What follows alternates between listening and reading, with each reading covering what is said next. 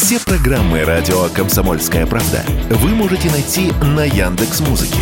Ищите раздел вашей любимой передачи и подписывайтесь, чтобы не пропустить новый выпуск. Радио КП на Яндекс Музыке. Это удобно, просто и всегда интересно.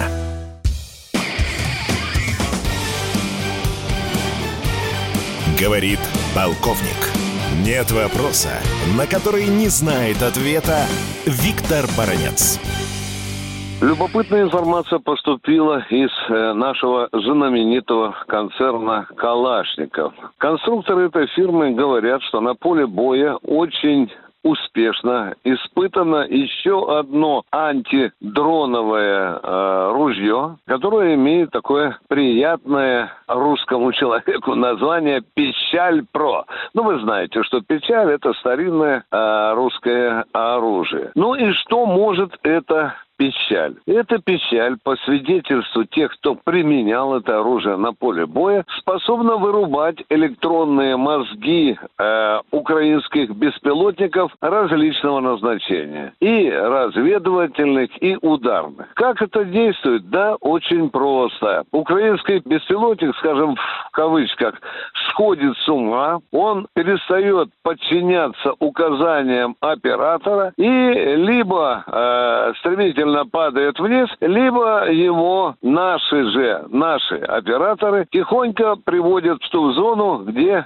целехоньким могут взять его и, естественно, э, обследовать и обезвредить, если в этом есть необходимость. Кстати, я скажу, что концерн Калашников изобрел не первое такое антидроновое ружье. Еще несколько месяцев назад этот же концерн сообщил, э, что на поле боя находится и другое э, его антидроновое изобретение. Антидроновое ружье с таким дерзким именем Задира.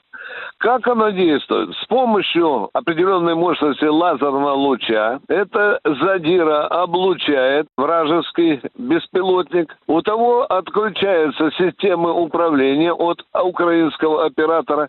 И этот дрон украинский, будь он разведывательный, легкий там, или тяжелый, или средний, он фактически теряет свою боеспособность, либо разбивается, либо его, э, он сходит с ума и разворачивается разворачивается куда-нибудь совершенно не в ту сторону, куда хочется украинским операторам.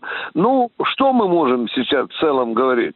Да, беспилотники сегодня очень популярное оружие на поле боя, я подчеркну, с обеих сторон. И вы знаете, что беспилотники доставляли российской армии немало головной боли на начальном этапе нашей специальной операции. Ну, а потом мы сделали выводы, приноровились и, видите, очень активно работаем над противоядием. Чем больше уничтожается беспилотников, тем больше становится очевидным, что это оружие украинское, оно теряет свою эффективность, о чем, безусловно, позаботились наши конструкторы, инженеры и наши ученые. Виктор Баранец, радио «Комсомольская правда», Москва.